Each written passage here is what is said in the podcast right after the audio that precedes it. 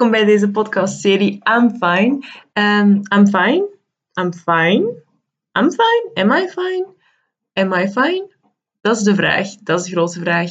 Um, hierin ga ik gesprekken hebben met mijn medeboeren en boerinnen over uh, mentale gezondheid, over andere gestigmatiseerde onderwerpen, over taboes eigenlijk, waar gewoon weinig over gesproken wordt en te weinig naar mijn mening. Want ik denk dat als we er meer over spreken, dat er minder mensen met problemen zouden zitten of minder mensen zich alleen zouden voelen.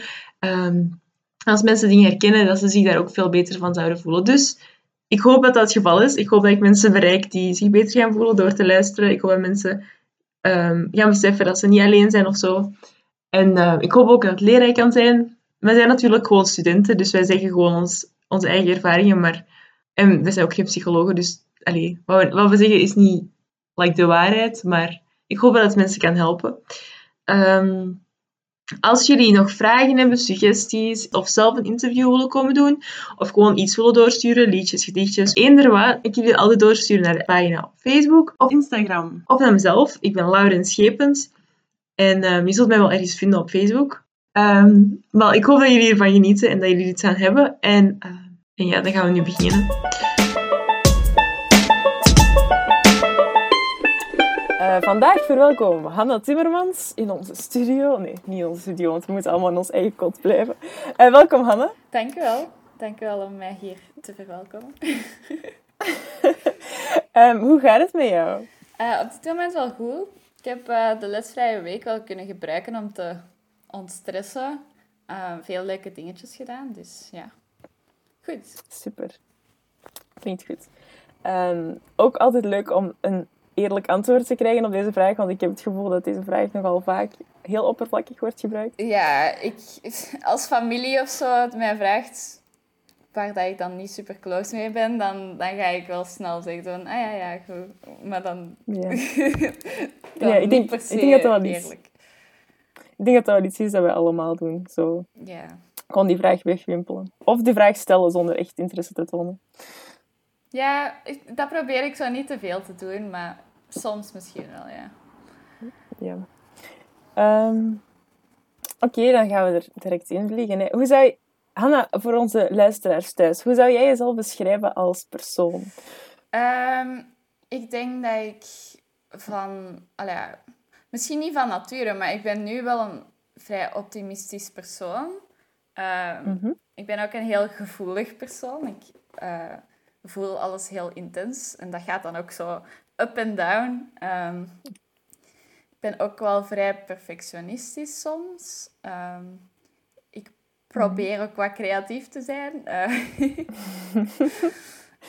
um, en ik probeer ook altijd zo... Allee, een goede vriendin te zijn voor, voor mijn vrienden. En dat ze bij mij terecht Ja. kunnen en zo. Ja. Oké. En, en je zegt dat je up en down gaat en dat je perfectionistisch bent en misschien ook je andere ehm, persoonlijkheidseigenschappen. Hoe denk je dat die je mentale gezondheid beïnvloeden? Uh, ik denk dat dat heel veel... Ja, dat heeft heel veel te maken met mijn mentale gezondheid. Want als je een gevoelig persoon bent, ja, je hebt veel te maken met positieve gevoelens dan ook, maar ook met heel veel negatieve gevoelens. En die kunnen heel intens zijn. En dan moet je toch een manier vinden om daarmee om te gaan. En, ehm, ja, en perfectionisme, dat, dat is ook lastig, want dan voelt je je ergens nooit goed genoeg. Want als je perfect moet zijn, dat kun je eigenlijk nooit bereiken. Ehm, maar ja, aan de andere kant, ik denk dat perfectionisme ergens mij ook wel heeft gedreven om aan mezelf te werken en ehm, m- dan mezelf misschien een beter persoon te maken, wat dat dan ook wel helpt met mentale gezondheid. Ehm, dus ja, het heeft altijd twee kanten en mijn gevoeligheid, ja, dat zorgt voor lastige dingen, maar ik, het is niet dat ik dat anders zou willen of zo. Ja, dus het heeft, heeft ook zijn positieve kanten Ja, zeker. door, doorheen de dingen die misschien echt lastig kunnen zijn en waarvan je je echt niet zo goed kunt voelen. Ja. Oké. Ehm, is er ehm, een manier waarop dat je met je eh, mentale gezondheid bent omgegaan? Is die veranderd doorheen je leven? Uh, ja, ik denk sowieso als je, als je klein bent, dan weet je nog niet wat dat is en hoe dat je daarmee omgaat. Um, ik, ik heb heel veel zo last gehad in middelbaar op bepaalde jaren. Niet, niet de hele tijd, maar... En zo op een bepaald moment is er zo'n klik gekomen in het middelbaar dat ik zo heb gevonden wat dat eigenlijk wel um, werkt voor mij. Dat was zo rond het vierde, vijfde middelbaar. Um, En dat heeft toch wel echt een shift veroorzaakt in zo...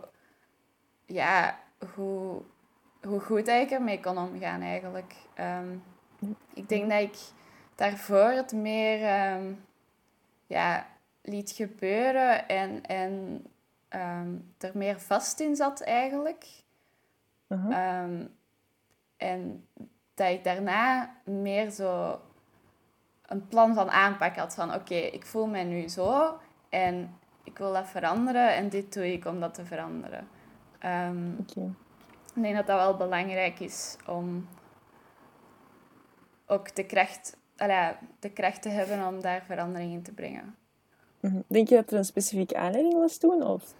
Um, ja, ik denk dat bij veel mensen zal dat ook wel zijn van als je zo ergens rock bottom raakt, van, dat je mm -hmm. denkt van oké, nu moet er echt iets veranderen. Um, en dat is niet makkelijk, want dan, ja, dan zit je ergens op een plaats waar dat je eigenlijk heel weinig moed hebt om iets te veranderen. Maar dan, dan moet je ergens toch forceren of dan heb je ergens toch um, een klik waardoor dat je dat ineens wel kunt. Um, maar ja, het was eigenlijk gewoon op een heel laag punt dat ik had besloten van oké, okay, ik moet er wel iets ja. aan doen je moet een verandering brengen. Dat is inderdaad echt heel, heel herkenbaar. En ik vermoed dat dat ook voor veel mensen die luisteren heel herkenbaar is. Um, en hoe zie je jezelf um, veranderen door in de toekomst? Is er, heb je een visie hoe dat je dingen gaat aanpakken of hoe dat dingen gaan veranderen? Um, ik denk dat ik sowieso altijd meer kan leren over mentale gezondheid in het algemeen. Mm -hmm. Want ja, je leert doorheen je leven van alles. Um, ik hoop dat het ergens ook... Dat de dingen die ik leer ook gaan helpen. Want je hebt soms dat, dat je doorheen de jaren... Dat het eigenlijk soms moeilijker wordt, soms makkelijker. Um, ja. Maar ik heb er wel vertrouwen in dat ik, dat ik um, beter leer omgaan met uh, wat dat er allemaal gebeurt in mijn hoofd. Ja, super.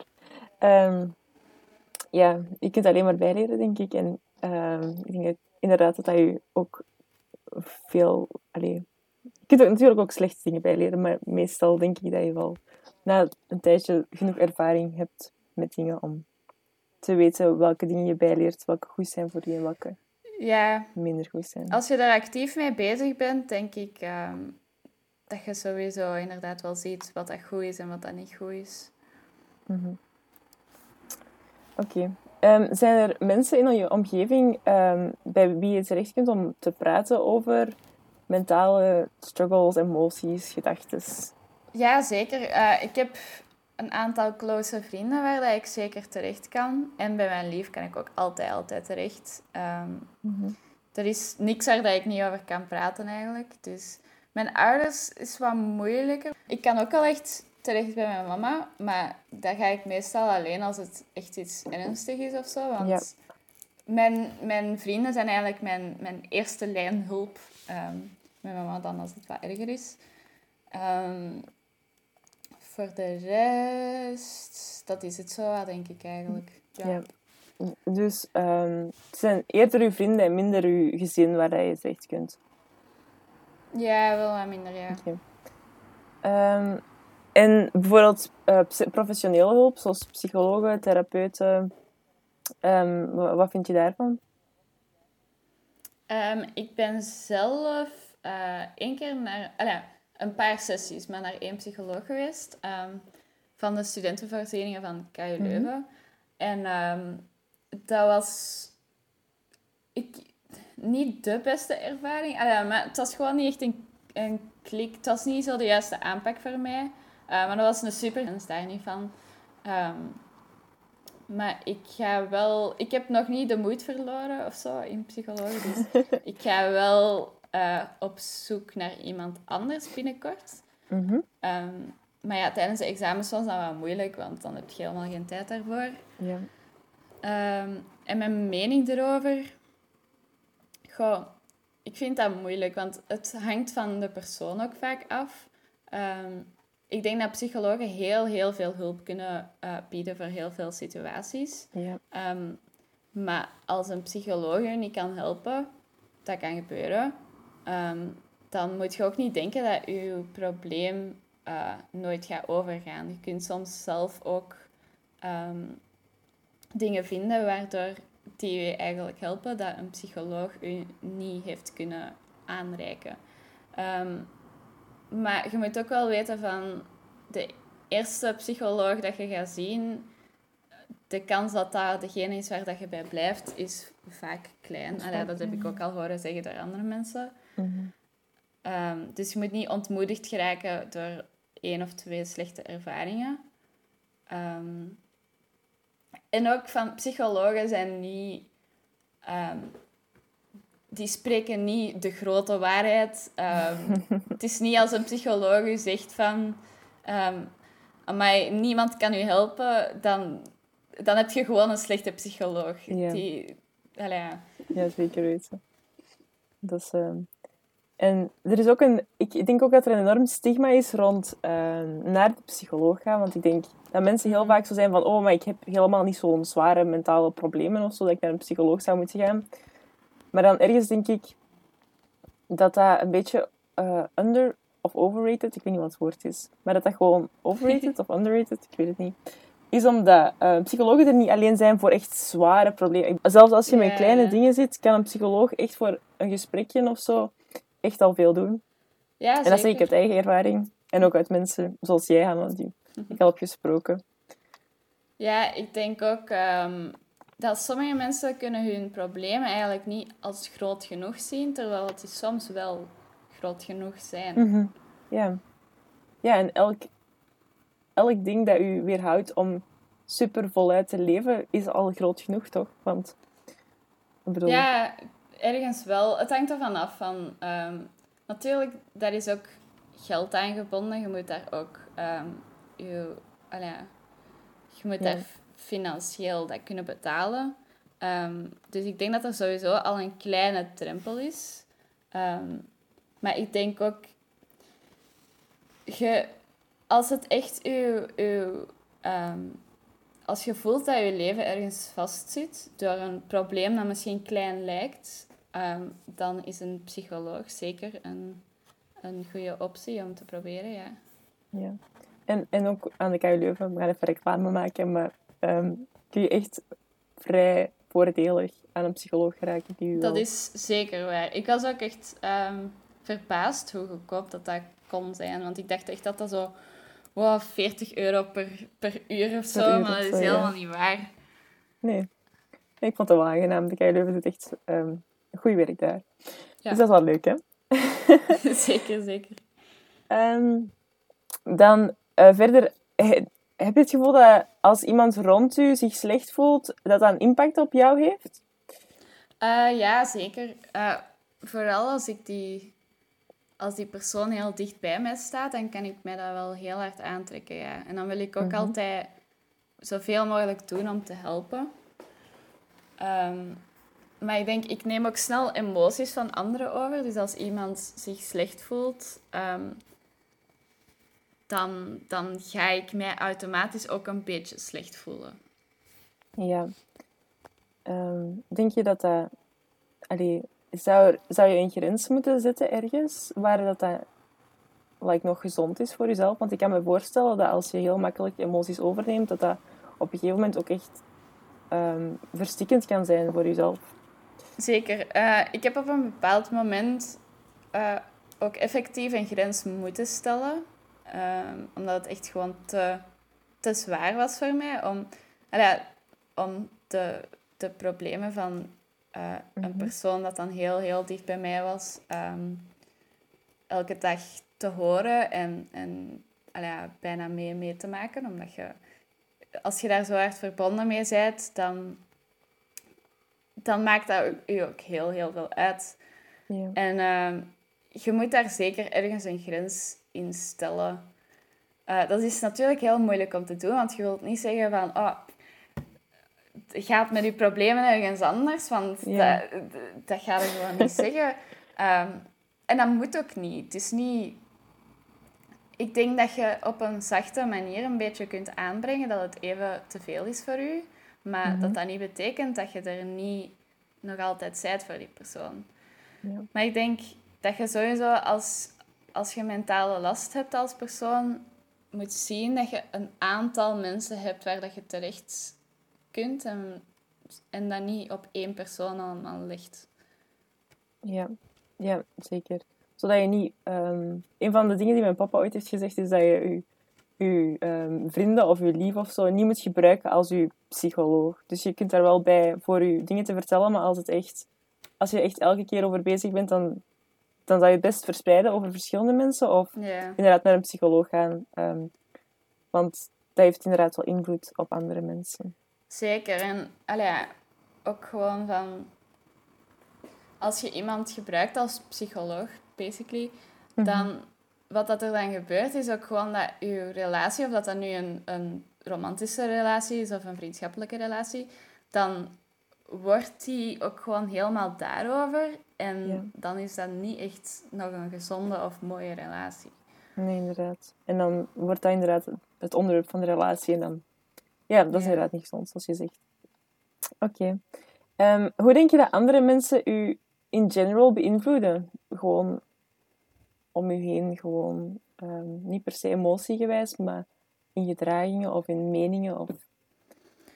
Goh, ehm, ik heb wel al heel mijn leven eigenlijk gehad dat ehm, sociaal contact of zo bij andere mensen zijn, dat dat heel vaak wel hielp met, met, hoe, met wanneer dat ik me slecht voelde. Want ehm, je had daar dan zo heel vrolijke mensen tussen en dan word je ergens ook wel afgeleid. En dan, word, dan zie je ook dat... Ja, soms dan heb je zo je eigen wereldje en dan zie je niet meer dat je zo vrolijk kunt zijn, maar dan zie je... Op dat moment zie je dan wel van, ah ja, er is nog vrolijkheid en er zijn Mhm. nog mooie dingen. En, ehm, ik denk ook perspectieven van anderen over je eigen problemen of over ehm, andere dingetjes kan heel veel helpen met ehm, te relativeren en dingen minder groot en eng te maken. Mhm. Ja. En sowieso ook al uw, uw, uw gevoelens en uw gedachten let op zeggen. En zeker Ja. tegen andere mensen helpt wel daarmee, denk ik. Inderdaad. En ik denk ook wel van... ehm, het is wel belangrijk om niet één persoon zijn mening of visie als de waarheid te nemen. Mhm, Ehm. Net zoals bij psychologen, maar eigenlijk bij iedereen. Want ik, ik weet van dat ik vroeger wel snel zo... Als iemand iets tegen mij zei, wel al snel was zo van... "Ah, Dat, dat is zo. Ehm, En als dat dan iets negatiefs was, dat ik mij dat heel hard aantrok wel. En, ehm, maar soms als je dan eh, hetzelfde aan iemand anders vraagt, dan heeft hij een heel andere mening. En dan ehm, misschien dan eerder een positieve mening. Ja. Er zijn, ja, er zijn veel verschillende meningen. Een beetje kritisch zijn dan op, op Ja, dat vlak. Met wie je vertrouwt en wie je als waarheid aanneemt. En dat hoeft ja, niet eens, die mensen hoeven het niet eens fout te hebben of zo, maar dat is gewoon misschien iets dat u niet per se helpt, terwijl dat andere mensen juist wel zou helpen. Ja, inderdaad, dat kan heel goed bedoeld zijn. Je hebt dat heel vaak, dat mensen gewoon ehm, heel goed bedoeld advies geven, maar dat gewoon echt niet werkt voor je. Ja. ja. En dan is het inderdaad persoonsgebonden ook, want sommige dingen werken dan voor andere mensen. Inderdaad. Ja. Hoe denk je dat in een relatie uw partner u kan bijstaan ehm, als je je mentaal minder voelt of als je, als weet dat je mentaal soms last hebt? Eh, ik denk dat je dat als persoon ehm, in een relatie sowieso al een beetje moet aangeven van wat, wat heb je nodig ehm, op zo'n moment. Want dat is ook Mhm. weer voor iedereen anders. Persoonlijk voor mij ehm, werkt gewoon communiceren, erover praten heel goed. En wat, dan, wat ik dan nodig heb, is geen advies. Of allee, misschien Mhm. soms een klein beetje. Maar vooral iemand die één niet belachelijk vindt wat ik zeg. Ja. Of, allee, en ook niet... Het kan soms dat ik dezelfde onzekerheid verschillende keren zeg. En Mhm. dan... Als je dan bijvoorbeeld de reactie krijgt van... Oh, maar je hebt dat al gezegd. Je weet dat ondertussen nu toch dat dat niet waar is. Of kun je maar... Ehm, dat is niet zo'n leuke reactie. Ehm, wat dat wel helpt, is dat elke keer serieus nemen. Ja. Ehm, en daar toch weer over praten. Ehm, Ja. dan- Communicatie is heel Ja. belangrijk. Ja. Inderdaad, maar ook heel goed omgaan, heel respectvol omgaan met wat dat, die persoon dan vertelt over zijn mentale eh, last. Ja. Ehm, en gewoon, ja, luisteren, ehm, een knuffel geven. Ehm, ja, gewoon echt helemaal met volle aandacht erbij zijn en zo, zo supportive mogelijk zijn. En voor de rest, misschien soms helpt het bij mij ook wel voor gewoon wat afleiding van is, is ehm, een wandeling gaan doen en over andere dingetjes praten. Ehm, of ja, iets anders leuks gaan doen. Dat helpt ook wel veel. Ja, inderdaad. En wat, wat ik uit eigen ervaring ook weet, is om er niet over te blijven pushen, bijvoorbeeld. Als, je zult er wel over praten zelf, als je zelf je klaar daarvoor voelt, maar Ja. als je daar momenteel, je voelt je slecht en je wilt even afleiding, dan ja, zou je persoon niet moeten doorgaan van waarom voel je je slecht en dat komt wel, uiteindelijk zal je dat wel vertellen als er genoeg vertrouwen is. Ja, maar ook wel herkennen als iemand bijvoorbeeld zegt van... Ah ja, maar, maar het is niks. Maar als het dan wel iets is, dat wel herkennen en zeggen van... hey, je bent veilig om het te zeggen. Ik snap als je dat echt, echt niet wilt zeggen. Ja. Maar dat is voor mij niet niks. Mhm. Ja, snap ik. En hoe denk je dat je relatie gezond kunt houden als een van de twee ehm struggelt met mentale gezondheid? Want ik kan me voorstellen dat dat heel af, een heel afhankelijke relatie kan worden op een duur. En misschien Ja. wel niet zo gezond. Ehm, ik denk sowieso communicatie is, is de key. ja, Ehm, dat is key. Dat, dat wordt overal gezegd, maar dat is ook echt waar. Maar ook van als persoon met mentale last heb je een verantwoordelijkheid om ehm, je partner ook wel te beschermen daarvan. En dat is ergens moeilijk om, ehm, om te aanvaarden, ehm, vind ik toch. Van, als je het gevoel hebt van, als je je heel, heel slecht voelt, dan heb je soms van, ah ja, mijn partner moet mij helpen. Of, of, ehm, of ik heb mijn partner echt, echt nodig.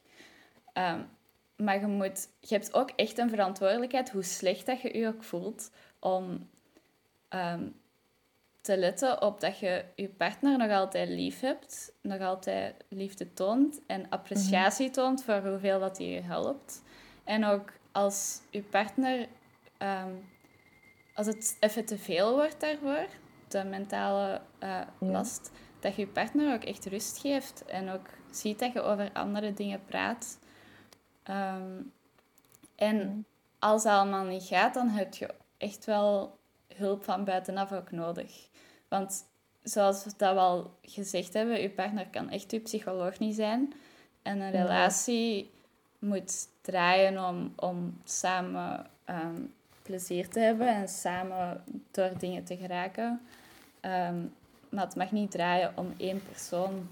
Het is allebei eigenlijk Nee, dat de noden moeten vervuld zijn. Dus je hebt daar toch wel een verantwoordelijkheid in, vind ik. Mhm. En uw partner is ook zeker niet verantwoordelijkheid voor uw eigen, voor, verantwoordelijk voor uw eigen geluk. Eh, Nee, nee, nee, nee. Want dat is, ik denk, een grote misconceptie. Dat veel mensen zijn van, ja, maar jij moet mij gelukkig maken. Maar dat is zeker niet. Je partner is Nee. iemand die in je leven is, waarmee je je leven deelt. En je maakt allebei je eigen geluk. Je bent allebei een individueel persoon. Zeker. En je partner kan zeker je geluk versterken. Maar als jij zelf geen goede basis hebt en jij steunt eigenlijk op je partner om, om daar geluk van te krijgen, dan dat werkt gewoon niet. Dat gaat niet. Nee, dat is niet zo'n gezonde relatie, inderdaad. Ehm, en ook die partner zijn gevoelens zijn ook belangrijk. Dus ja, als het alleen Zeker, maar over u zeker. gaat, dat is... eh, ja. Ja, persoonlijk, ik probeer altijd wel te zeggen van... ehm, zelfs als ik me slecht voel, ook aan hem te vragen van... Maar hoe gaat het met jou? Ehm, Mhm. en, en is dit niet te veel voor u? Of eh, echt zien dat ik bij hem ook check van... Oké, alles nog oké? Ehm, zodat zijn gevoelens zeker ook niet worden genegeerd.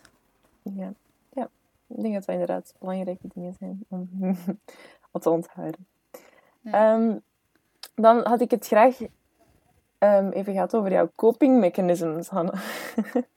Coping mechanisms. Je coping mechanisms, ja, de Engelse term. Ehm, wat, wat, hoe zou je je coping mechanisms omschrijven? Wat, wat zijn ze? Goh, ik heb er verschillende. Voor corona had ik, was mijn grootste eigenlijk mensen zien en dingen Mhm. doen met andere mensen. Sociaal Ehm, contact. ja, omdat dat u toch zo even uit uw hoofd brengt. En ehm, ja, als je bijvoorbeeld zei dat op, obsesseren over iets bepaald dat je dwars zit, ehm, dan, kan, dan kan afleiding met andere mensen echt wel helpen om te zien van, ah, maar er zijn nog andere dingen in het leven. Ja, ja, inderdaad.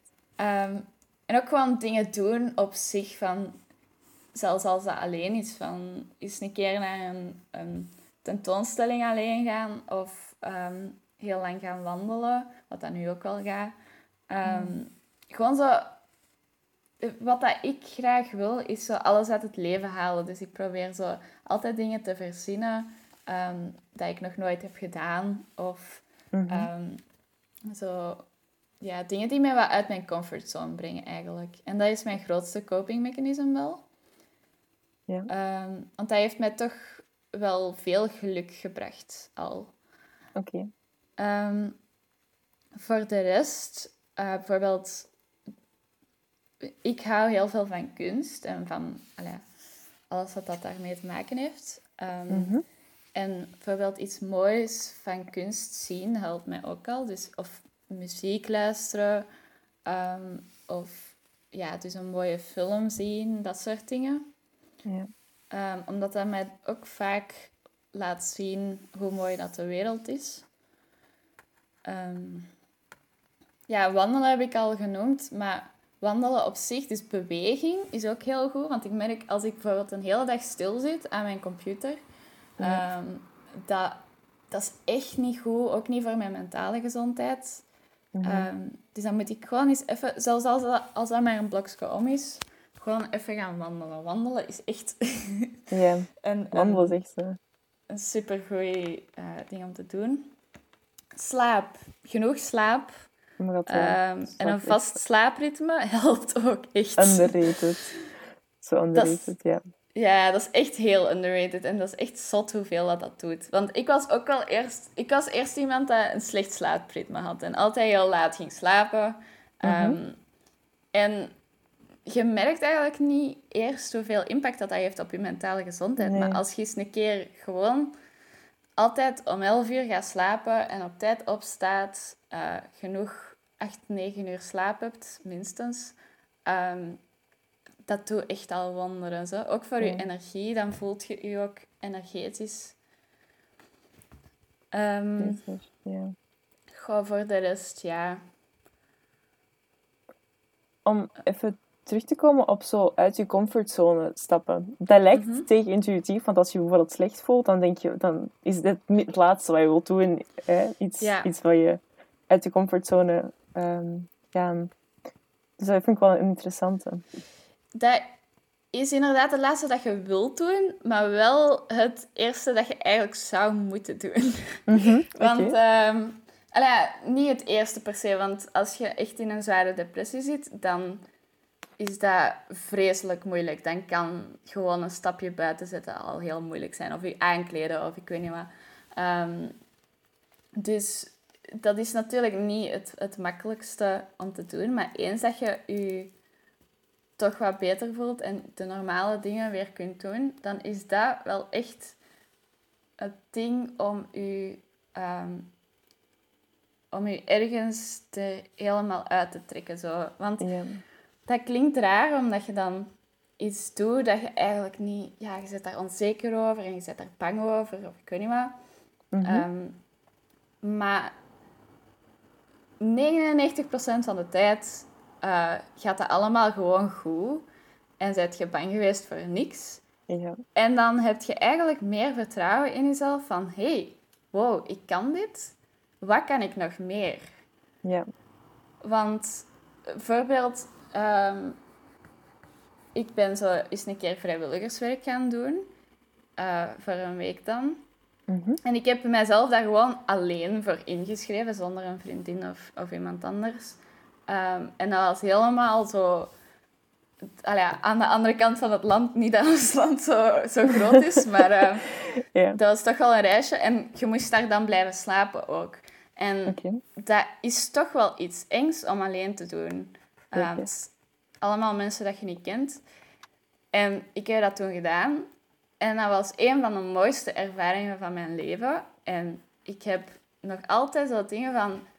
Wow, eigenlijk is er een hele... Zijn er zoveel dingen dat je kunt doen, maar dat je eigenlijk niet aan denkt dat je die kunt doen.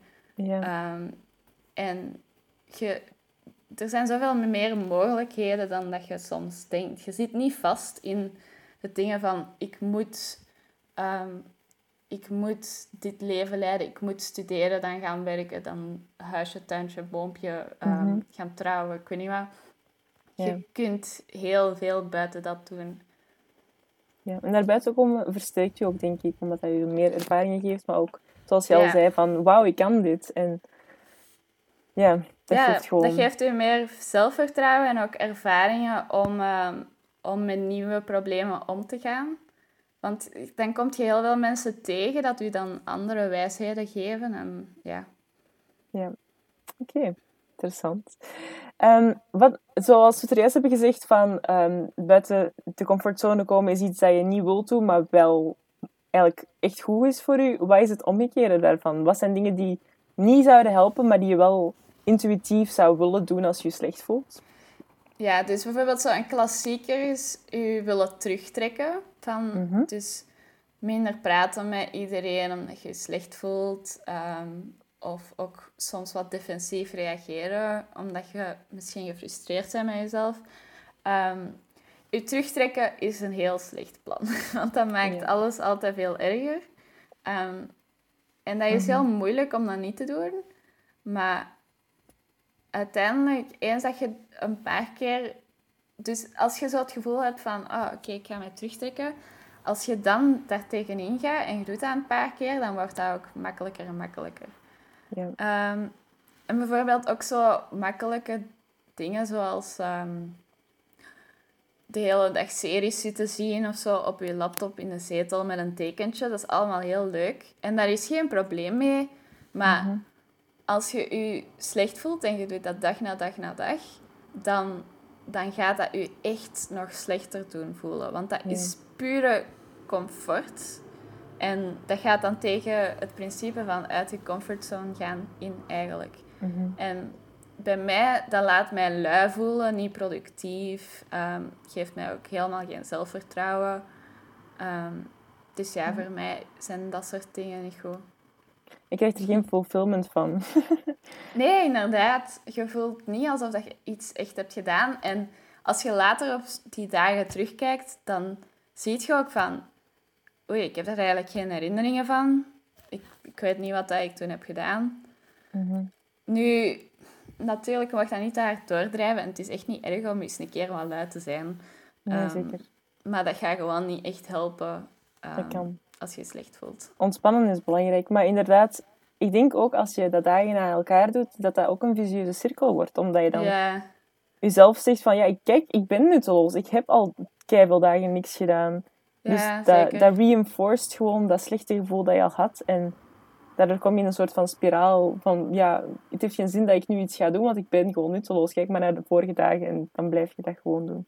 Ja, zeker. En ook van, als je zo comfortabel zit, dan, dan waarom zou je nog buiten komen? Of waarom zou je dit en dat Mhm. doen? Dan lijkt dat allemaal zoveel moeilijker en zoveel stommer. Ja. Ehm, je hebt eigenlijk zo... Je hebt het nodig dat er zo een balken aan het rollen blijft. En als je ehm, blijft zitten en, en je comfortabel voelt, dan gaat dat balken eigenlijk stilaan stoppen met rollen. En dan is het heel moeilijk om dat terug aan het rollen te krijgen. Ja, inderdaad. Ehm, om nog even terug te komen op daarnet van het terugtrekken en bijvoorbeeld defensief zijn tegenover mensen of sociale eh, omstandigheden mijden en zo. Ik denk wat daar ook belangrijk is om over na te denken, is dat je bijvoorbeeld heel veel mensen kunt kwetsen op die manier. Mhm. Omdat je mensen buitensluit als je niet vertelt wat er nu omgaat of, ehm, ja, of als je defensief bent en Zeker. door jezelf. Ja, die mensen weten ook helemaal niet dat, dat er dan iets... ehm, dat je met iets zit. Want dan denken die vaak dat dat gewoon met hen te maken heeft of zo. Ja, ja, inderdaad. En dan, ja. Ja. dan Ik heb ook al vaak gehoord eigenlijk ehm, dat mensen die dan ehm met iets zitten, last hebben en zich terugtrekken, dat die na een tijd het gevoel hebben dat niemand, hen meer, niemand meer met hen wilt praten of niemand hen meer uitnodigt voor dingen. Terwijl Ja. dat dat vaak eigenlijk is omdat je jezelf terugtrekt en mensen denken dat je dat niet wilt. Ehm, en er is helemaal, helemaal geen schaamte in ehm, heel vaak zelf het initiatief nemen om af te spreken met mensen. Ik weet vanaf dat ik dat ben beginnen doen en zo die drempel ben overgestapt van het is niet erg om, om heel vaak zelf dingen te organiseren of zelf te vragen van oh, gaan we eens dit Ja. doen of dat doen. Ehm, sinds dat ik dat doe, heb ik ook gemerkt van ah, heel veel mensen zijn zelf ook gewoon bang om u uit te nodigen Ja. of, of ehm, denken van, oh, maar misschien moet die mij eerst uitnodigen, want eh, ik weet Ja. niet wat. Dus eh, soms moet je gewoon zelf degene zijn die initiatief neemt. En dan komt dat ook, allee, dan komt dat ook vanzelf dat anderen ook initiatief gaan nemen. Dat is, dat is een heel interessant onderwerp op zichzelf. Dat is gewoon zo het rejection, fear en, ehm, en hoe dat je tegenover andere mensen... Maar dat is, dat is, echt, dat is echt, daar kunnen we nog eeuwen over praten, denk ik, als we daarover verder gaan. Ik ben daar echt ehm, nog, nogal veel mee bezig geweest de laatste tijd. ja. Maar dus ja, ehm, eens kijken, waar waren we? Ehm, wat zou je aanraden aan anderen voor, om met mentale struggles om te gaan? Dus voor copingmechanisms of zo. Wel, ik denk... Ik heb al heel hard gemerkt dat heel veel verschillende dingen ehm, helpen voor andere mensen. Ehm, er zijn een paar dingen dat je wel best vermijdt, dus zoals dat terugtrekken. ehm, en ook bijvoorbeeld, ja, dan, dan serieuzer bijvoorbeeld jezelf pijn doen en zo. Dat wordt ook eh, gedaan. Ehm, Mhm. Dat zijn dan natuurlijk niet... Dat zijn geen coping mechanisms die je helpen. Maar ik denk dat bijvoorbeeld voor mij helpen deze dingen, maar ik kan me voorstellen dat sommige mensen ehm, puur gewoon alleen afleiding nodig hebben en er eigenlijk niet te veel over willen praten en dat liever zelf in hunzelf verwerken. Mhm. Ehm, en dat is, dat is even goed als dat voor u werkt. Ehm, ik denk dat je gewoon moet zien, een klein beetje een experimentje met jezelf opstellen. Van, oké, ik voel mij slecht. Stel dat ik dit doe, deze activiteit. ehm, wat, welke impact heeft dat dan daarna op mijn eh, gemoedstoestand? Ben ik dan ehm, blijer, vrolijker? Of ben ik juist verdrietiger nadat ik dat heb gedaan? En daar kun je met veel activiteiten zo wat goed over nadenken. En het gaat er eigenlijk niet om, om het korte termijn effect. Een klein beetje ook wel. Maar het gaat vooral om het lange termijn effect. Van wat, hoe voel ik mij na de activiteit, niet tijdens de activiteit. Want ik kan mij voorstellen dat als je je slecht voelt, ehm, en je gaat dan een serie zien, dat je je tijdens die serie beter voelt. Omdat je Ja. dan afleiding hebt en je denkt van... Ah, oké, kei leuk, je bent helemaal geabsorbeerd in je serie. Maar dat je je daarna eigenlijk slechter voelt, omdat je niks productief hebt gedaan of zo. Mhm. Ehm, en ik kan me andersom ook voorstellen dat je, je voelt je slecht, je gaat gaan wandelen en op heel die wandeling denk je van, "Pff, zeg, waarom ben ik nu gaan wandelen? Dat is helemaal niet leuk. Maar dat je je daarna toch wel beter voelt. En ik denk dat dat belangrijker is. Ja, inderdaad, dat is, dat is herkenbaar. Dat je zo daarna die endorfines van het bewegen en zo. Ja. Maar ook gewoon trots omdat je het hebt gedaan, right? Zelfs als je tien minuten buiten bent geweest, als je terug binnenkomt... allee, ik, ik, in mijn geval is dat toch zo dat ik dan echt zo ben van... Wauw, ik ben buiten geweest en goed zo, weet je? Ja, zeker. Dat is, dat is ook een, een accomplishment. Hè? Allee, ja. dat, is, dat is niet altijd makkelijk als je je slecht voelt. Ehm, ik denk ook van... Het belangrijkste is gewoon om naar jezelf te luisteren. Ehm, ja, Wat, dat, wat dat voor u werkt. Voor sommige mensen werkt meditatie of eh, zo yoga of van die dingen. Voor sommige mensen werkt heel hard sporten en gewoon je frustraties eruit laten. Voor sommige mensen werkt creatief zijn of erover praten of allee, van alles. Ja. En ik denk sowieso, als je niet graag sport of zo, dat wandelen echt de gouden middenweg... Allee, wandelen is Ja. echt weinig effort, maar dat is echt super, super goed voor je lichaam en je hoofd. En ik weet niet, ik ben echt van wandelen. Ja, ik ook. en zo ook vooral in de natuur, maar zelfs in de stad wandelen is nog. Want dan zie je zo van alle mensen die van alles zijn Ja. aan het doen. En... Zeker nu met corona, denk ik dat dat wel... eh, ook Ja, al ben je niet sociaal aan het interageren met die mensen, je ziet nog mensen. Je weet van, oké, iedereen Ja. zit hierin, weet je. Of gewoon zo van die dingen zoals naar de winkel gaan of zo. Dat, dat is ook al iets heel nuttig en dat laat je vaak ook wel beter voelen. Dat is zo. En, ehm, ja, en dingen voor jezelf. Bijvoorbeeld, hoe dat je met jezelf omgaat, is ook een belangrijk ding. Hoe dat je tegen jezelf praat. En, Ja, zeker. ik weet Ehm. niet, heb jij een manier waarop je jezelf behandelt of zo, als je het minder hebt? Ehm, ik, ik betrap me er zelf, zelf soms op dat ik ehm, niet altijd zo positief tegen mezelf praat. Ehm, in de zin van, soms dan moet ik van mezelf van alles. Van, ik moet dit zijn of ik moet dat doen. Maar dat helpt bijna nooit.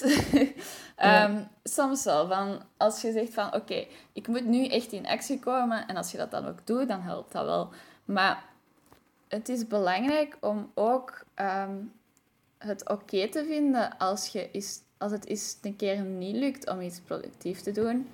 Ehm, Of stel dat je naar, eigenlijk naar de winkel moest, maar dat is niet gelukt, maar je hebt wel echt geprobeerd. Dat is ook helemaal oké. Ehm, zolang dat je natuurlijk eten hebt en zo. Ehm, dus, of als je eigenlijk moest douchen vandaag, maar het lukte je echt niet. ehm, dan je moet jezelf niet te hard afstraffen als er iets niet lukt. Dat is helemaal oké. Maar je moet ook niet blijven zitten in dat dingen van alles, alles is oké hoe dat ik het nu doe. In de zin van... ehm, je- ja, je mag daar niet passief in blijven. Van, het, als het niet lukt, dan is dat zo. Maar je moet volgende keer wel echt terug proberen. En proberen dat het... ehm, ja, en misschien dat het dan wel lukt. Dus een soort van middenweg vinden tussen het Ja, aardig zijn tegen jezelf en het streng zijn eigenlijk. ja, een beetje een balans eigenlijk. Ehm, maar ja, streng is ook niet per se negatief tegen jezelf. Want het helpt, het helpt nooit om te zeggen van ik ben een niks nut en ehm, ik, kan niks. eh, alles wat ik probeer eh, lukt niet. Ehm, Dat helpt niks, nooit. Maar het helpt. En het helpt ook niet om te zeggen tegen jezelf van oh, ik ben lui. ehm, of ik ben slecht in die praktische zaken. Of kun je wat. Wat dat wel helpt, is op een andere manier streng zijn tegen jezelf. Zoals, zoals een, een ouder soms een klein beetje streng moet zijn ehm, om zijn kind op te voeden, moet jij je brein ook soms opvoeden van oké, het is oké dat deze nu niet is gelukt, maar volgende keer gaan we echt terug proberen. En zien dat je die, die drive en actie probeert te blijven behouden. Ja. Um, ja, ja, inderdaad. En dan... Ik denk dat ook veel mensen veel negatief tegen zichzelf praten, maar zoals de eerste versie, dus niet de strenge versie, maar meer zo van, ik kan echt niks en ik ben echt niks waard en zo. Maar dat, dat is, zoals je zegt, dat helpt inderdaad niks. En, um, het is, ik vind, persoonlijk vond ik het echt heel moeilijk om daaruit te geraken. Uh, ik ben er wel niet, allee, het is niet dat ik elke dag kei lief tegen, tegen mezelf ben. Ik, ik bied mezelf nog wel vaak op. Maar um, dat is echt een belangrijk ding, want om jezelf de kans te geven om te groeien en om te verbeteren in je mentale space eigenlijk, is het belangrijk dat je compassie toont aan jezelf. En dat je met jezelf omgaat alsof je een, tegen iemand anders die struggelt met iets zou omgaan. Ik bedoel, als jij mij nu zou zeggen van ik voel me niet goed, dan ga ik ook niet zeggen van Hanna, je bent een nietsnut en allee, godverdomme, pull your shit together. en dat zou ik wel tegen mezelf doen. Um, en dat is dus belangrijk dat je dat... Ik weet niet, dat is een een groot aspect dat, ik, dat heel snel overlooked is, heb ik het gevoel. Ja, zeker. En dat is ook niet... Het is niet makkelijk om naar uit te geraken. Het is niet dat je ineens... Ehm, als je dit hoort, denkt van... Ah, oké, nu moet ik lief tegen mezelf zijn. en dan zijt je ineens lief, lief tegen jezelf. Dat is helemaal niet zo. En, ja, dat is met alle coping mechanisms dat ik ook beschrijf. Van, dat is niet zo makkelijk om ineens te beginnen doen of zo. Maar dat is blijven proberen, proberen. En uiteindelijk wordt dat ook wel een gewoonte ergens. En dan is dat niet meer zo moeilijk om te doen. Ja. Ehm, maar je kunt nog altijd vervallen in, in niet lief tegen jezelf zijn. Want ik heb dat ook soms als ik zo heel veel stress heb en ik heb even de energie niet om lief tegen mezelf te zijn. Dan kan ik soms wel zo van... Ja, ja, maar. Ja. Maar dat is ook nooit een verlies of zo, hè? Als je terug hervalt in oude gewoontes. Want je hebt altijd kunt altijd vooruit gaan. Ja, en dat voelt altijd heel slecht, want je denkt dan van... Ah, maar ik had het juist opgelost, of ik weet niet wat. Ehm, maar één, je kunt dat eigenlijk niet zo echt bekijken als oplossen, oplossen. Ehm, mhm. Maar aan de andere kant van... Als je dan terug in iets negatiefs vervalt, dan kom je daar ook wel sneller uit als je bepaalde gewoontes hebt gekweekt in een goede periode dan. Uh, ik heb dat toch gemerkt bij mezelf. Dus ja. Oké. Interessant. Ehm, hoe denk je dat onze samenleving jou heeft beïnvloed in jouw mentale staat van zijn? Ehm, wel, ik heb eigenlijk heel veel gehad aan zo, ja, onze samenleving. Nu, ik bekijk dat dan op niveau van zo... Wat dat ik van de samenleving zie, is eigenlijk allemaal op, op internet. En um, ik heb door het internet al heel veel geleerd over mentale gezondheid. Dan bijvoorbeeld op YouTube en van die dingen. Je hebt dan zo ehm, kanalen, mensen die dan praten over hoe dat je omgaat met bepaalde dingen. Ehm, en ja, ik weet niet, dat heeft mij al heel veel geholpen en geleerd over hoe dat het brein werkt. Ehm, zo ook leren over psychologie. Ehm, ik vind dat nu toevallig super interessant en dat is kei handig, mhm. want dat helpt mij ook. Ehm, maar ja, leren welke reacties dat je brein heeft op bepaalde dingen en hoe dat, dat werkt. En ook ja, leren om soms ook naar je verleden te zien en waar dat bepaalde dingen vandaan komen. Dat je mhm. weet van, ah, ja, ja zo mogen het eigenlijk niet zeggen, maar ergens is dat niet mijn schuld um, dat dat zo is. Ik ben, niet ik ben geen niksnut, ik ben niet slecht. Mhm. Ehm, maar dat komt door die gebeurtenis in mijn leven. Um, een product van je omgeving. Ja, ja, inderdaad. Dus zo'n dingen heb ik heel veel geleerd dan op het internet eigenlijk. En ik denk dat dat heel waardevol is. Want als ik dat niet had gehad, dan denk ik dat ik veel meer last had gehad met ehm, om te gaan met al die dingen. Ja. Dus, dus je zou zeggen dat de samenleving je positief heeft beïnvloed? Ja, eigenlijk wel. Ook het taboe van mentale gezondheid is toch iets aan het weggaan, uh, heb ik het gevoel. Nu, ik moet ook wel zeggen, het is allemaal goed dat het taboe van mentale gezondheid weggaat, maar je hebt dan zo van die websites, dat, dat zijn van tien dingen om je beter te laten voelen. En dan is van yoga, ehm, mindfulness, uh, dit en dat. Maar op een bepaald moment ben ik daar echt zo, zo beu geworden dat het zo constant in mijn, in mijn feed is geraakt of ik weet niet wat. En dat zijn ook altijd van die heel oppervlakkige dingen. Ehm, er zijn ook heel goede artikels hè, van, van psychologie en zo. Mhm. Maar als je dan zo van die lijstjes van tien dingen, dit, tien dingen, dat, dat is vaak... Vermijd dat, want... Dat is ook niet op iedereen toepasbaar. Nee, zeker niet, zeker niet. Soms, soms kan zoiets wel helpen, hè, maar... Ja, en je moet ook... Dat is ook een ding, eh, je moet ook oppassen natuurlijk met je bron op het internet, want er zijn wel echt... Er zijn goede dingen, er zijn zeker veel goede dingen, ehm, waar ook jij uit hebt geleerd, en ik zelf ook. Maar er zijn ook echt wel um, pagina's die je kunt vinden die juist u meer indulgen in ja, je negatief voelen. Ja, je hebt ook het... Je, kunt verdwijnen. Ja, je hebt zo het romantiseren van mentale gezondheid soms. Ah, van mentale ongezondheid eigenlijk. um, mentale problemen.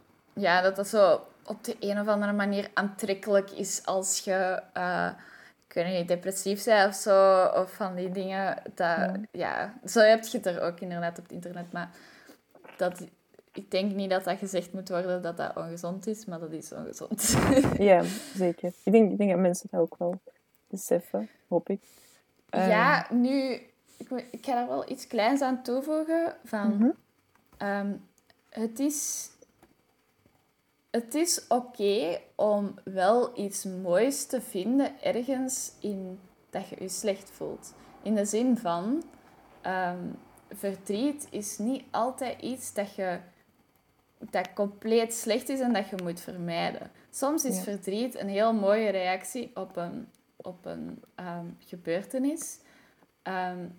Maar het, het is niet de bedoeling dat je daarin blijft zitten. Dan wordt het uh, een probleem. Maar het is nu ook niet... Het mag een klein beetje romantisch aangezien worden um, als je verdriet over iets hebt of, of ja. zoiets. Dus, of je slecht voelt. Het ding is dat emoties op zich niet inherent slecht of goed zijn, eigenlijk. Verdriet, zowel nee. als blijdschap, mag er zijn. En ja, ik denk dat dat ook een, grote, een groot ding is dat veel mensen streven naar blijdschap, terwijl dat verdriet evengoed daar is. En verdriet is niet slecht op zich. Het is vooral wanneer dat je zelf indulge in dat verdriet, of wanneer je erin blijft vastzitten, dat het eigenlijk iets wordt dat toxisch is voor je leven. Maar inderdaad soms is dat wel mooi. Ja, want verdriet kan ook soms productief zijn in de zin van als je je verdrietig over iets voelt en je schrijft dan een, een tekstje daarover. Um, of, of inspirerend. ja, het kan soms inspirerend zijn. Um, en iets creatief maken kan je dan ook wel helpen om dat verdriet te verwerken. Het is gewoon erin blijven vastzitten is nooit goed. Maar Mhm. Dat voelen en accepteren dat je dat op dat moment voelt, is, is dan wel weer iets goed vaak. Ja, een stap in de goede richting. Hoe denk je dat studeren aan de universiteit uw mentale gezondheid beïnvloedt? Um, goh, dat heeft eigenlijk zo verschillende aspecten. Ik denk, dat heeft aan de ene kant heel positieve aspecten gehad. Want ik was eigenlijk helemaal klaar om ehm, uit mijn ouderlijk huis uh, te gaan en eigenlijk wat zelfstandiger te zijn. Ja. En ik denk dat Leuven ook wel heel veel mogelijkheden biedt om jezelf te ontplooien. In de zin van, er zijn heel veel culturele dingen om te kunnen doen. En vrijwilligerswerk kun je ook op heel veel plaatsen doen. Ehm, en je ontmoet ook wel echt... Allee, de meeste mensen vinden dan ook gelijkgezinde mensen om mee om te gaan. Mhm. En dat worden dan ook heel goede vrienden. Ja. Dus dat heeft ook dat heeft heel veel positieve dingen voor mij gehad wel. Mhm. Ja. Ehm, maar die positieve dingen zijn, zijn het merendeel.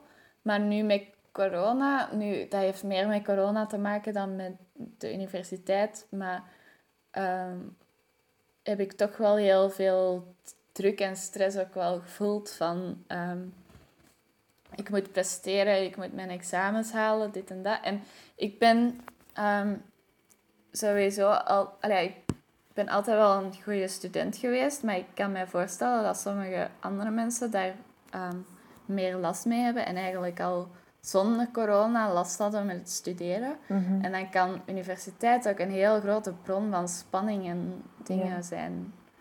Het is vooral omdat nu eigenlijk alle steun die er was en alle plezier, zogezegd, die er was aan het studeren. Dus je vrienden kunnen zien, ehm, kunnen uitgaan, dingen kunnen bezoeken, musea kunnen gaan. allee, gewoon buiten komen eigenlijk.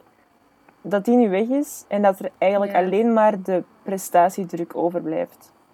Zeker. En ja, dat is... En de universiteit, dat is ook dat is niet te onderschatten. Dat is heel moeilijke leerstof en dat is zwaar. Maar als je al je vrienden hebt en je activiteiten, dan, dan verlicht dat die zwaarheid heel hard. Allee, Mhm. voor mij toch. En eh, als dat dan ineens wegvalt, ja, dan, dan voelt je dat veel harder inderdaad. Ja. En in een way is dat eigenlijk tegenintuïtief, want je zou kunnen denken van ja, nu heb je meer tijd om te studeren, maar die pauzes en die, die ademruimtes daartussen en die sociaal, dat sociaal contact is eigenlijk echt heel belangrijk. Meer belang- belangrijker Ja, dan tijd, denk ik. Dan meer tijd hebben. Ik denk dat ook.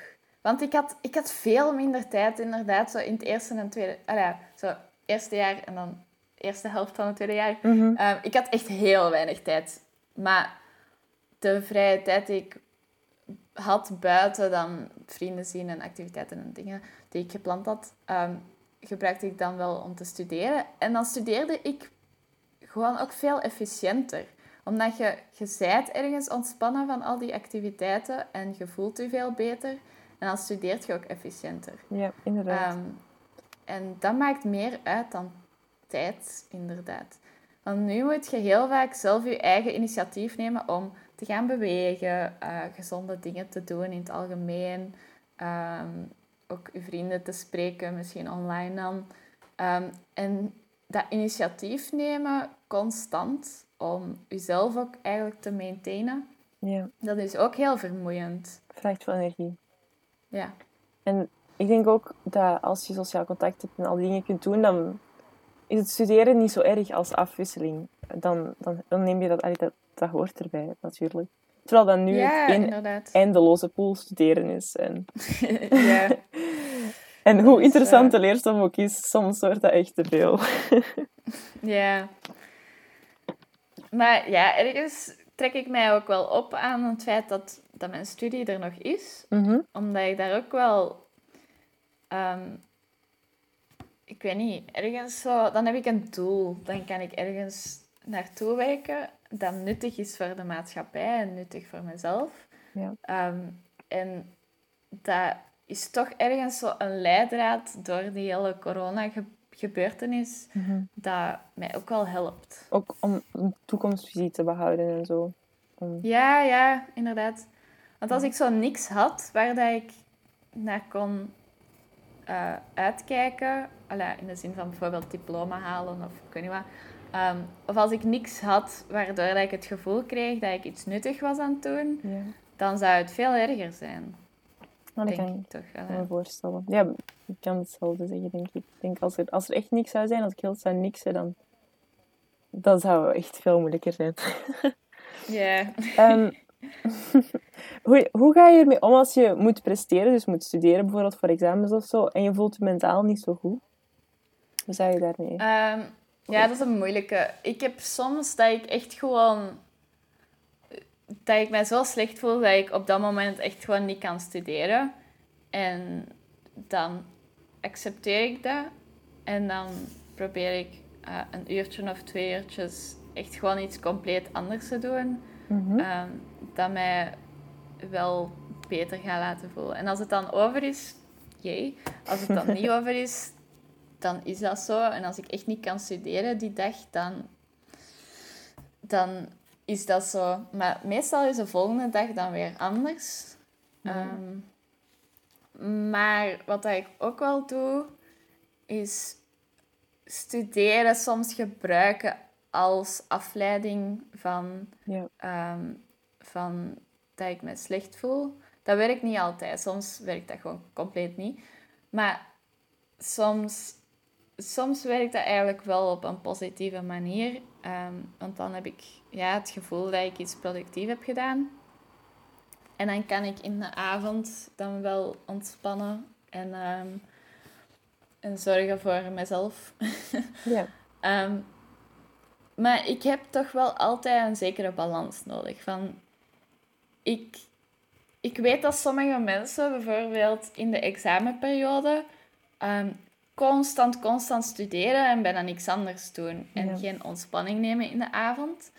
En ehm, ik ken mezelf en ik weet dat dat voor mij gewoon niet lukt. Want als ik dat... Ik kan dat misschien voor een week doen en dan ben ik helemaal burned out en dan kan ik niet meer werken voor de rest van de examens. Ja. En eh, je- ik moet voor mezelf zien dat ik in de avond echt gewoon heel ontspannende dingen doe. Ja. Ehm, en je mag dat echt niet vergeten. En ook van als je eens een verloren dag hebt, dat is heel moeilijk om mee om te gaan, omdat je dan heel veel stress hebt. Mhm. Ehm, maar je, je moet ook ergens weten van dat is oké.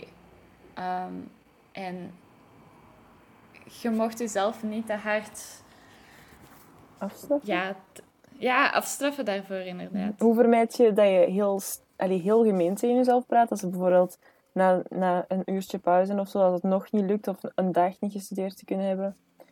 Hoe vermijd je dat je dan echt jezelf helemaal opbiedt, gewoon dat je een stuk nutteloos mens bent? Ja, ik. Dat is moeilijk, omdat ik ben sowieso eigenlijk al. Ik heb ergens geleerd, ik weet ook niet hoe, ehm, maar om dat te accepteren, omdat het soms gewoon echt niet anders gaat. Omdat ik weet ook van mezelf dat ik ehm, altijd heel veel moeite doe en dat ik nooit zomaar eh, een dag niet ga studeren. Ehm, ik weet dat dat is door eigenlijk iets dat ik niet kan controleren op dat moment. En dat heeft niks met mij te maken. Want soms moet je ook je mentale ja, gezondheid of ja, misschien niet zo. Ik zeg altijd van ehm, mijn brein heeft dit gedaan. Want mijn brein is dan even een andere entiteit of een, andere, een ander iets ehm, dat ik even niet kan controleren. Bijvoorbeeld, mijn brein heeft ehm, de gedachte gehad van oh, ik ga de examens helemaal niet halen. Maar ik, ik zeg dan van dat is een aparte gedachte en hij heeft eigenlijk niks te maken met de realiteit. Oké. Ehm, dus ik probeer dan te zeggen van... Dat is niet mij, dat is mijn mentale last die dan ehm, zoiets heeft gezegd. Ehm, of ervoor heeft gezorgd dat ik vandaag niet kan studeren. Ehm, en dan zeg ik van... Oké, maar... Dat is nu zo, ik kan dat niet controleren en morgen is dat anders. En dan gaan we het beter doen. Oké. Ja. In plaats van dat dat zo een interne factor is van... Ah, ik heb het slecht gedaan vandaag. Is dat ineens een externe factor van... Ah, mijn brein was weer wat slecht vandaag. Ja, gewoon externaliseren. Dat is inderdaad een, Ja. een goede manier om ermee om te gaan, denk ik. En hoe denk je dat de stress om te presteren, de stress van examens of taken of pres- presentaties of whatever, u beïnvloedt? Ehm, ik denk sowieso, zeker met de examens dan, in, in het semester heb ik vaak niet superveel stress. Maar eens dat de examens er beginnen aankomen, dan begint die stress wel. Ehm, en ik heb gemerkt dat dat soms wel verlammend kan zijn. Van, dat je zoveel stress hebt dat je eigenlijk even niet kunt studeren, omdat het te veel is. Mhm. Ehm, en soms kan dat juist heel motiverend zijn van, oké, nu moet ik er echt aan beginnen. En dan kan ik heel- ook heel goed studeren. Ja. Ehm, dat, stress maakt mij ook vaak wat meer zo geïrriteerd en zo. Allee, ja, als, als mijn mama dan zo zegt van... eh, ja, kun je dit nog opruimen en zo? Dat is een totaal normaal ding om te vragen. Dat ik dan zo zeg van... "Maar, zeg Ja. maar." Allee, ja, zo. Kijk, kwaad worden. Dat is Ja, herkenbaar. het- zo van die stomme dingen. Maar dan zeg ik daarna ook tegen mijn mama dan... Sorry, ik ben echt gewoon super gestrest. Ehm, dus ja, dat heeft wel zo'n invloed op mij. En ik vind dat niet leuk, want ik haat het echt om zo... Ja, te fitten op mensen wanneer dat, dat niet Mhm. nodig is. eh, of boos te worden op mensen. Ik kan, ik kan er echt niet tegen, maar... Soms gebeurt dat en dan probeer ik ook altijd te zeggen tegen die mensen van waarom dat, dat ik zo reageerde.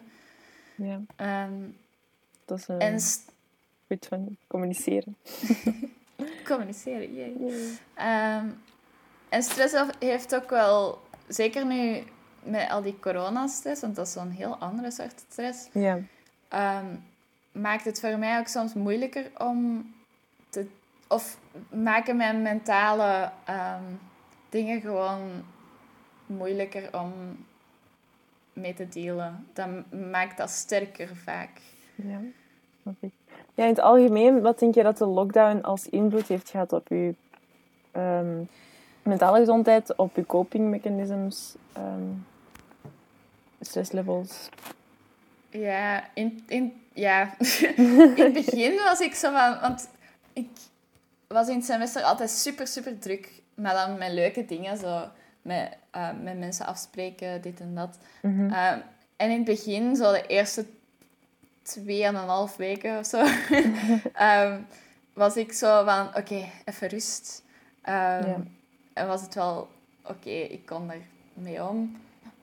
Maar zo na die tweeënhalf weken was ik zo van, "Eh, ik heb niks meer leuks te doen en ik mis mijn vrienden. En ehm, ja, het, daarna heeft het echt wel geen positieve invloed gehad op mij. Allee, vrij negatief. Ehm, Mhm. ik ben er dan zo wat doorgeraakt, ook met heel veel hulp van mijn lief. Ehm, en dan had je zo in juli ook zo een rare maand waar dat je eigenlijk alles terug mocht. Eh, en dat hielp ook veel, Dat was Ja. fantastisch. inderdaad. En dan zag ik zo al mijn vrienden terug en dat was super leuk. maar dan zo, ik had ergens de hoop dat in september, als ik terug naar de universiteit ging gaan, eind september dan, Mhm. dat alles zo terug oké zou zijn, weet je? Dat, dat er genoeg vrijheid zou zijn dat je wel zo wat vrienden kon zien en dat je naar de pub kon om te studeren en dit en dat. Maar die hoop heeft mij eigenlijk eh, heel veel parten gespeeld, omdat ik toen... Dat was echt zo mijn lowest point van... de corona. Ik had, ja, ik had ergens verwacht dat het beter ging gaan toen, maar ik, het ging echt veel slechter toen. En ja, ik was ergens, en dat is zo kei raar en, en zo backwards, maar ik was ergens blij toen dat er een tweede lockdown kwam. Omdat toen alles terug naar daarvoor was. Want er was zoveel verandering gebeurd. Je had, van het normale leven was het ineens naar een lockdown ineens terug even naar normaal leven, dan, Mhm. dan terug minder normaal leven, dan naar school. En ik had ook een nieuw kot dat ik nog nooit had gezien daarvoor. En nieuwe mensen. Dat is wel ehm, veel.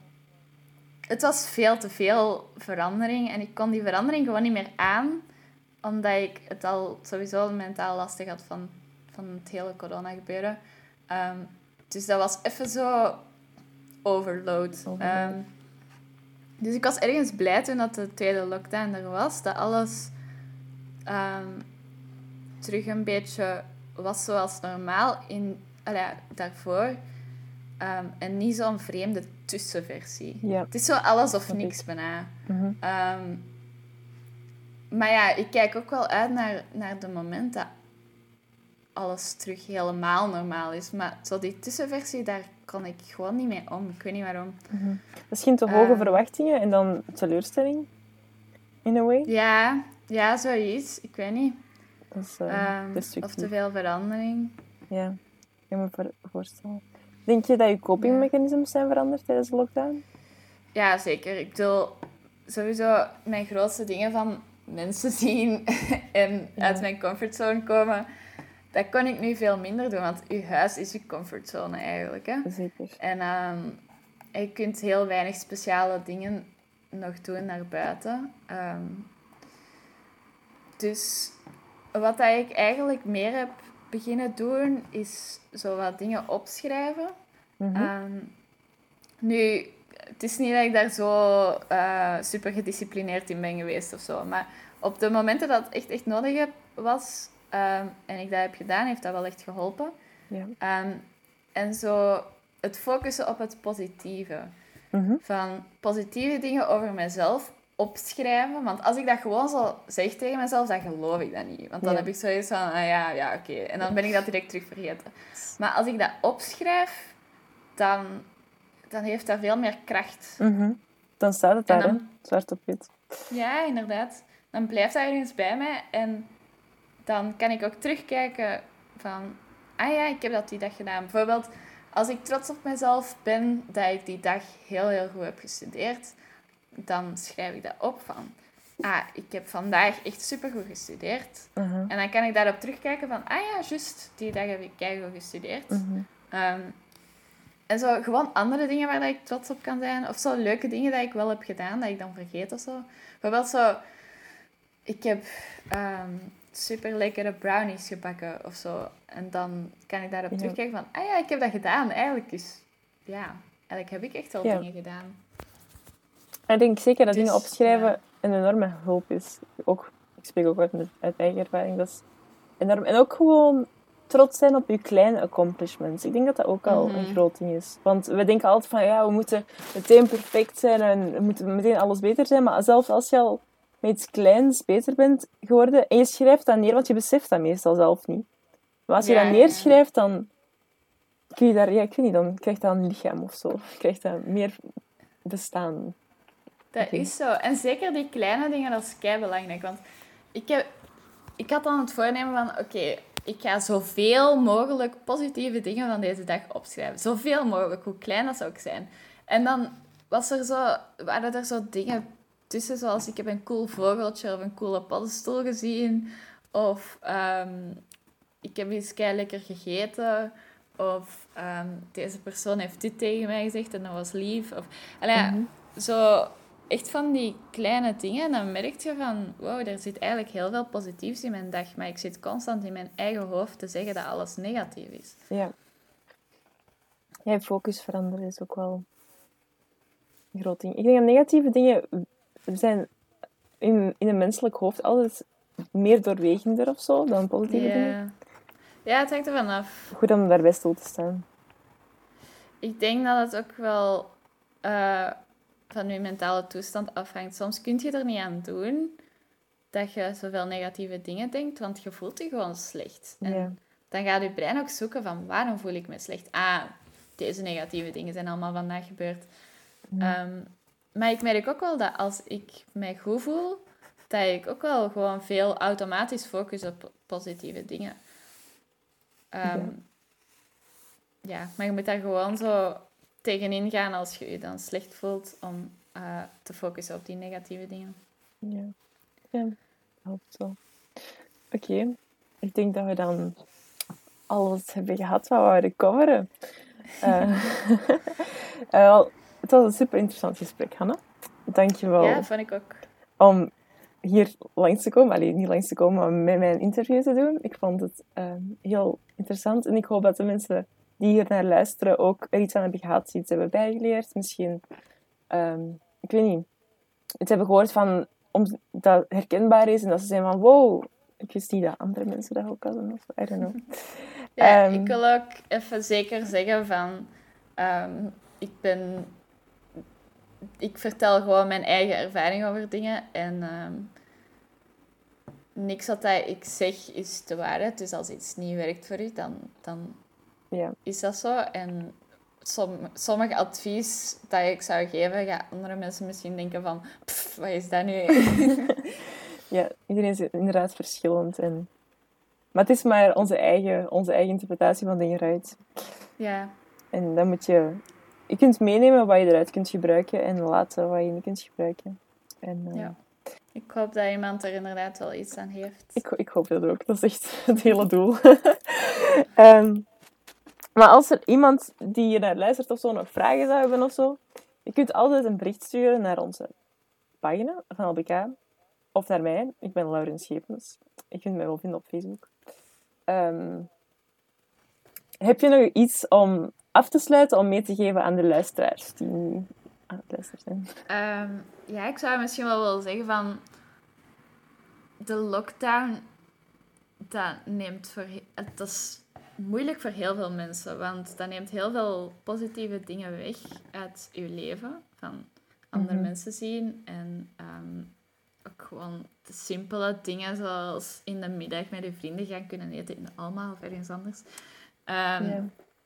En het is helemaal normaal als je daar slecht door voelt. En nu, dat het normaal is, betekent niet dat het niet meer um, belangrijk is. Je moet daar ook zeker over praten met je um, vrienden of familie of met wie dat je daarover kunt praten. Um, maar het is, het is gewoon niet abnormaal. Je moet je daar niet, uh, moet je niet voelen alsof dat jij um, niet kunt omgaan met moeilijke dingen of zo. Het is gewoon moeilijk voor heel veel Ja. mensen. En veel mensen hebben het moeilijk, inderdaad. Dus ja, dat was mijn eh, afsluitende... Wel, dankjewel voor deze boodschap, Anna. En ehm, ik, ik hoop dat mensen thuis een hart onder de riem kan steken. Ja. Dankjewel. Ja, dat was het. ik weet niet, dank... Het einde. het einde. The end. De aftiteling komt nu. Ehm wel, dankjewel Hanna om, voor het interview. En uh, ja, we stoppen.